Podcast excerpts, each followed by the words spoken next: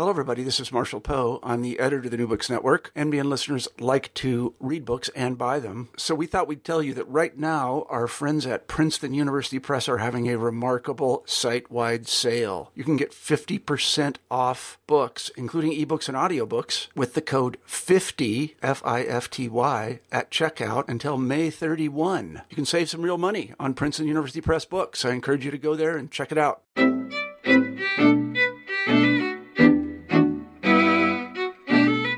Hello, everybody, and welcome back to New Books in Jewish Studies. I'm Jason Schulman. We've got a great show for you today. My guest is Peter Trawny, a professor of philosophy at the University of Wuppertal in Germany. Here to talk about his new book, Heidegger and the Myth of a Jewish World Conspiracy, published in 2015 by the University of Chicago Press. Peter, welcome to New Books in Jewish Studies. Uh, well, welcome. Well, it's great to have you on the show. So, Peter, you're um, one of the experts in the world on Martin Heidegger. Maybe you could tell us very briefly who was Martin Heidegger? Well, Martin Heidegger was a, a German German philosopher, uh, probably one of the most important philosophers of Europe, maybe of the world in the in the 20th century.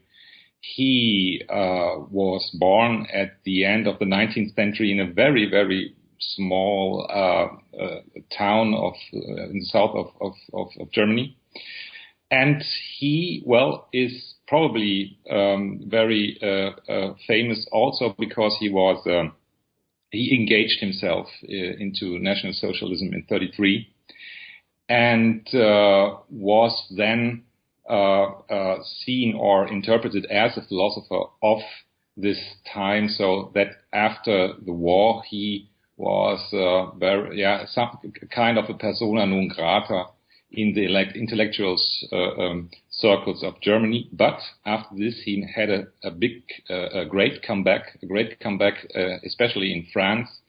Uh, French philosophy is uh, dependent on, on, on, on Heidegger, Heideggerian philosophy, so that um, uh, um, even if he if he was he was engage, engaging himself into National Socialism, he is seen as one of the greatest philosophers of the 20th century. Mm-hmm.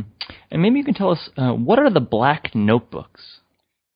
Well, the black notebooks is a is a or are uh, um, a special uh, manuscript, uh, kind of a diary. He began uh, at the beginning of the 30s and finished them at the end of the 60s. So we have a manuscript written in the time of 40, 40 years um, the notes there are not private. They are no uh, um, uh, private uh, um, um, notes about his life, uh, like in a real diary. It's a philosophical manuscript, so it's a philosophical diary, you could say but uh, we we we uh, didn't know them until they were they were published at the beginning. Um, well, two years before, and um, yeah, we saw uh, that these uh, manuscripts um, are that we we can see in these manuscripts a very important part of this of this thinking we didn't we didn't know before. So we knew he was involved with National Socialism or Nazism, right? But we didn't know the extent of his anti-Semitism. Is that right? Yeah, we we knew um, from letters, um, of course, from from private letters, we knew that he had that he was an anti-Semite. Um, well, in a unfortunately very very normal way for German in this time. He was a, a professor, you know, that we that there was a kind of an academic uh, anti-Semitism, and he was a representant. Uh, rep, he represent, represented this kind of of, uh, of anti-Semitism, but we, we didn't know that uh, that uh, he well had a certain philosophical interest in anti-Semitism. That he that he used his um, his anti-Semitism for uh, philosophical ideas, or to say differently, that he that he philosophized um, about or with anti-Semitic ideas. Mm-hmm. So, so what, why does it matter? I mean, does this change the way we think about uh, Heidegger, sort of as a philosopher? Well, of course, in in in in um, at least in Europe or in, in Germany, um, anti-Semitism is still uh, something what what is uh, what is well what was what, what is very important for a how can we say that for an intellectual profile of a person. um, um, if we if you, if we can really say that somebody is uh, representing anti-Semitic ideas, we actually we actually would, I guess, we would we, we wouldn't see him as a as a philosopher. We wouldn't accept him as a as an important voice of of philosophy. Uh, so in this in this in this uh, respect, it's, it's it's it's it's very important that we now have uh, that we now have this this problem uh, that there are anti-Semitic passages in this in the Black Notebooks. You've spent years studying Heidegger. Do the uh, these revelations, or you know, th- these um, ideas, have they affected the way you think about him? Well, of course, because I, um, um, uh, if I'm uh, honest, I I, um, I, uh, I, didn't expect this this kind of anti-Semitism. I didn't expect uh, that Heidegger um, um, used his anti-Semitic, uh, his anti-Semitism, anti-Semitism in, in, in, a philosophical context. Of course, I, I, it's, it's, it's, it was problematic before uh, uh, uh, to see that Heidegger as a person had um, had anti-Semitic um, feelings, um, but it's it's it's different for a philosopher to see that suddenly uh, this person be- began to to to to think uh, about, for instance, world Judaism in in quite terrible uh, dimensions. So yes, uh, my access to to Heidegger's philosophy uh, changed. And does it sort of invalidate, you know, sort of his other projects, you know, or should we sort of compartmentalize his thought and his life? No, I, I, guess that's that's not possible for a philosopher. I would, I'm not, I'm not, uh, I don't think that we can um, that we can uh, um, make a difference between the biography uh, of a philosopher and his uh, philosophy. Well, I know that people think uh, differently, but this is this I would I would see it uh, this way. So um, no, we we I guess we really have to be aware of the fact that there is that there is an um, uh, that there is an anti-Semitic uh, impact in Heidegger's thinking at the at the end of the 30s and at the beginning of the 40s, and that this impact goes quite deep into this thinking. Now we have really the the the the, the task to to to um, to reflect crit- critically uh, every every idea of this philosopher, and and we have to to ask ourselves whether they whether certain thoughts can be can be influenced by uh, by by anti-Semitism. So not not not not not not to not, not to say goodbye to this philosopher, now to not to uh, uh, we, we, we, cannot leave him because he is too important, but to be very critically and aware of the problems. Before we get into sort of the meat of the book, um, I wanted to ask you, you know, there were Jews who were very important to his life. Um, you know, does that matter? Well, uh, the problem is that uh, you, you, know that that uh, many anti-Semites uh, had Jewish friends. Uh, it's it's not a, it's not a problem for an anti-Semite to, for instance, to have a, a Jewish lover uh, like Hannah Arendt, if you refer to this to this point. So in this in this respect, I would say it's it doesn't matter. So it's of course he had many Jewish students. He had many Jewish I wouldn't say friends, but yeah, well, in a certain way, friends. But but this is but this is actually not a unfortunately, it's not a problem for an anti-Semite. Mm-hmm. Okay, so let's get into the book, which is sort of technical, but hopefully we can, um, you know, make it accessible. Maybe you could start by telling us what is being historical thinking. Um, you know, sort of lay out what that is, and and what what is the place of Jews or world Judaism? Well, um, of course, it's not easy to say that in in a, in a few words, but I will try. So. Um, you know that the, the, the, one and only question of Heidegger's thinking is, is, is the question for the, for the meaning of being. What, what, what does it mean to be? And um, from a certain uh, point uh, on in his philosophy, he thought that actually every philosopher of, of the history of philosophy posed this one question, even if he uh, not uh, expressed uh, this question uh, as such. But every philosopher thought being uh, so he, he he he he constructed or he told a story he called the history of being, beginning with the Greeks, with the, with the early Greeks, and ending in his time with yeah, with his own with his own thinking.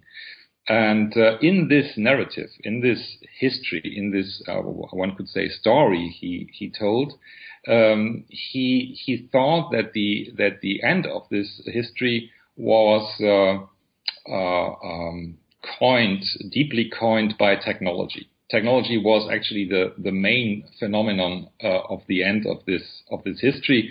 Uh, the Second World War was nothing else than a than a uh, than an event, uh, a technological event, of course, a very destructive um, event, but nevertheless a, an event of technology. And in this in this context of this history, he he uh, he thought that world Judaism is um, is a kind of an agent or an agency of technology.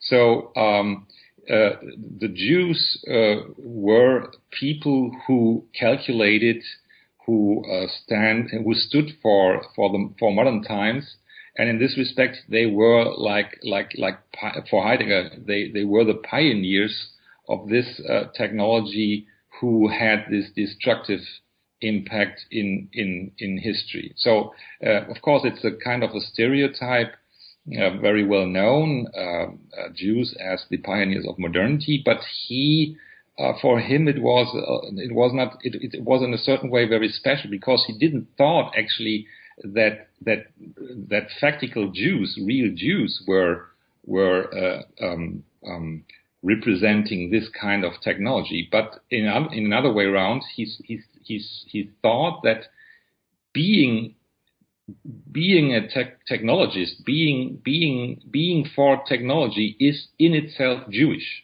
So he told the story that actually every person who who calculated or who were who were interested in, in technology or who were uh, work, who worked in the on the field of on the field of, of his technology was Jewish.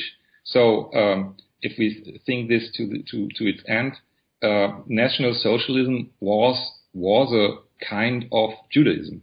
And this is this is the weird the weird uh, how could say that the weird part of this thinking. Yeah, it, it, it is very hard to wrap your head around. What um what what did uh, Heidegger make of of race, and how did he sort of conceive of it philosophically?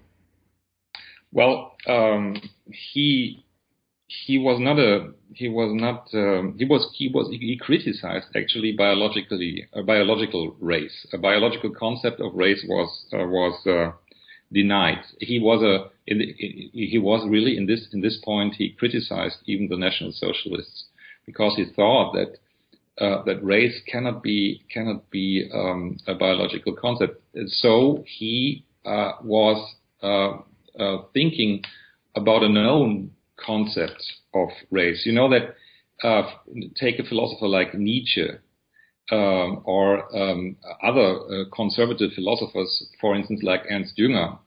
They, they, all these philosophers thought of race not in biological uh, terms. Uh, they thought, for instance, in cultural terms or whatever. And Heidegger tried to then to figure out an own concept of race in in um, in, in difference to the National Socialist one. Heidegger lived uh, into the 1970s. Did he ever uh, address the Holocaust? Well, the, the the the point is, or the problem is, and this is m- maybe the uh, the, uh, the the most difficult problem we have, that that there are at least two mm, two uh, two ideas who who referred or who are referring to the to the Holocaust. But these ideas are um, are not uh, speaking about the Holocaust as as Holocaust. He he's not he's, he never referred to this kind of of of crime to this to this uh, to this what how can you say that? To this deep wound in in, in the history of of mankind.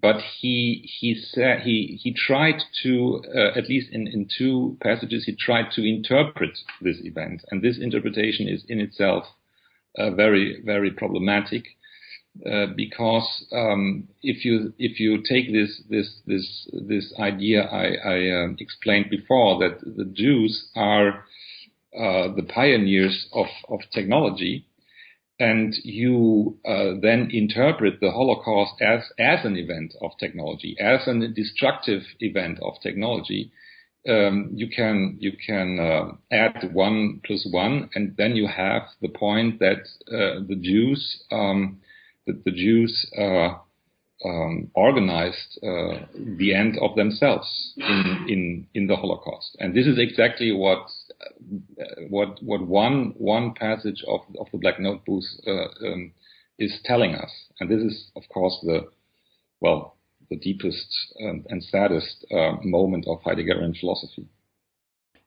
Just so I'm clear, this is the idea of self-annihilation. Yeah, that's the that's the idea of self-annihilation of of, of the Jews in in the Holocaust. Yeah, because if if technology is a Jewish uh, or if Jew, Jew, Jews are the pioneers of technology and the event of the Holocaust is in itself nothing else than a technolo- technological event, well, you, you, it's a syllogism. Then, then the Holocaust is the self-annihilation of technology through the pioneers or by the pioneers of technology. That that that that means of, the Jews. And of course, Heidegger knew that the National Socialists organized um, the, uh, the the Holocaust, but he but he uh, but he like I said before, for him in this in this respect, the National Socialists were nothing else than Jewish.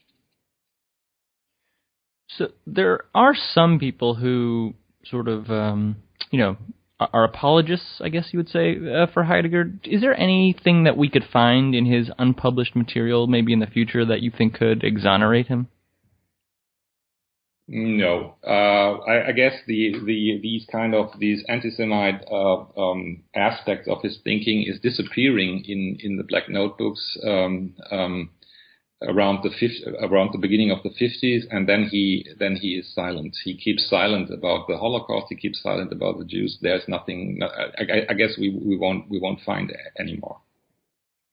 So now that we know these sort of horrifying facets of his thought, um, is there any way to you know st- still value uh, Heidegger as a philosopher? Well, like I said before, it's um, it's um, he is in a historical way um, too important uh, um, that we cannot we cannot um, we, we cannot uh, ignore Heideggerian thinking because um, the, the, continental philosophy of, of, the 20th century, of the second half of the 20th century, is, is highly influenced by him. And um, of course, uh, um, he, he, these philosophers like Sartre, like like Derrida, like like uh, like uh, uh, um, uh, Merleau-Ponty or um, French phenomenolo- phenomenolo- phenomenologists. They are they are he's so important for them that we cannot that we cannot uh, uh, skip his his his importance. Uh, um, and this is he's he of course he was important not because of his anti-Semitic ideas, because of his of the strength of his thinking. So in a certain way, we, we still have the responsibility to, to deal with these, with, with his thinking. But this responsibility is now, um, of course, highly influenced by the, by the responsibility to be aware of this, of these problems I, I um, explained before. Well, Peter, we've uh, taken up a lot of your time, so any parting thoughts you'd like to share, and uh, what are you working on next? I am working about Adorno. I will write a book about Adorno with the question: What is German because of the because of the of the political problems we we we uh, we are facing here in Germany about this you know this um, shift to the to the right about uh, this uh, of course growing anti-Semitism we have to face and the growing uh, hostility against the refugees so so I, I, was interested in this, or I am interested in this in this phenomena, and um, I want to criticize them with with um, with the critical theory of Adorno. Sounds like a very timely project. Uh, Peter, I want to thank you so much for being on the show today. The book is Heidegger and the Myth of a Jewish World Conspiracy, published in 2015 by the University of Chicago Press. The author is Peter Trawny. Thanks so much for listening, and catch us next time on New Books in Jewish Studies.